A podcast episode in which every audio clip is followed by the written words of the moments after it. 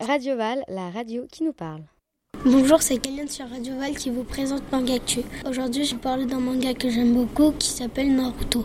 Ce manga est né au Japon en 1999. Au début, il paraissait toutes les semaines dans un magazine. Il est publié en France en 2002. Aujourd'hui, il y a 100 tomes de Naruto parus. C'est l'histoire de trois jeunes qui s'entraînent pour devenir ninja. Naruto est une tête de mule et veut devenir Okage. Okage veut dire le plus fort du village. Sasuke veut tuer son frère parce que celui-ci a tué ses parents.